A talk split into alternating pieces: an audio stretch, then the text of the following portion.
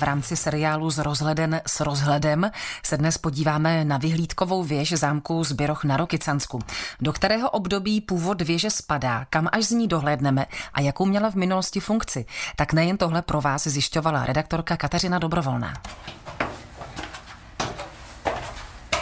My jsme právě vyšli po takových úzkých točitých schodech na vyhlídkovou věž z Běrožského zámku. Stojím tady s panem Martinem Caletkou, vedoucím expozice zámku Zbyroch. Původně Zbyrok nebyl zámkem, ale středověkým hradem a právě tato věž, na které se nacházíme, patří k těm nejstarším částem. Vznikly ve 13. století v době stavby Přemyslovského hradu. Ho vlastnili významné osobnosti, včetně panovníků, byl tedy majitelem Karel IV. Zikmund Lucemburský nebo císař Rudolf II. No a v 16. století byl Zbyrok přestavěn na renesanční zámek. Přesto ty původní části se dochovaly dodnes a právě strážná věž je jednou z těch úplně nejstarších. Jak je vysoká? Je vysoká 24 metrů a vede na ní celkem 57 schodů. Jakou funkci měla tato věž? Měla původně funkci strážní, je to takzvaná útočištná věž, což znamená, že to je poslední linie obrany případných obránců hradu při jeho obléhání a dobývání. Věž bývala dutá a později také její spodní patro sloužilo jako vězení, jako hladomorna.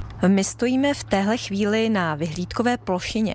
Dá se jít ještě výš? Dá se jít ještě vnitřkem do střechy. Tam se nachází barokní hodiny z 18. století, které jsou sice provozuschopné, ale my je tady momentálně neprovozujeme. Oni by tady rušili třeba naše návštěvníky ve večerních hodinách. Každopádně vidíme dovnitř, jak široké byly obrané stěny, šíře skoro 3 metry, svědčí o tom, že ta věž má pevné základy a že sloužila jako obraná stavba hradu. Byla přístupná dříve pouze z hradního paláce můstkem, který se nechal v případě obléhání snadno odstranit a měla mít také unikovou chodbu skrz Bulížinkovou skálu, na které je vystavěna. Kam všude odtud dohlédneme za dobré viditelnosti?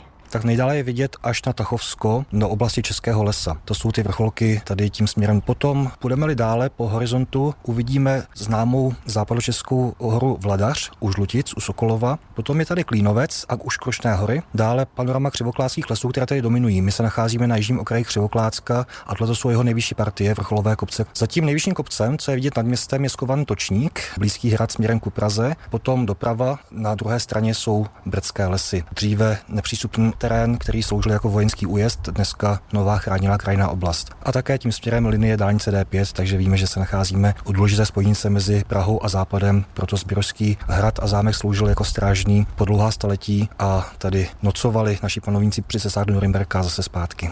A neměli bychom zapomínat ani na lokalitu pod námi, pod námi se nachází ještě město Zbyroch, stejnomené jako zámek. Vidíme tady tři rybníky z doby rožnberské, kolem kterých teče Zbyrožský potok. Ten se vlévá v krásné oblasti skrysích jezírek do Berunky a ještě předtím se na něm nachází slavná sládková křišťálová sudánka. Jeden z rodáků z byl Josef Václav Sádek, romantický básník a kolem této sudánky chodil za svou milou Dumlejna. Dodneska je tam přístupná návštěvníkům na modré turistické trase. Uvádí Martin Caletka, vedoucí expozice zámku Zbyroch.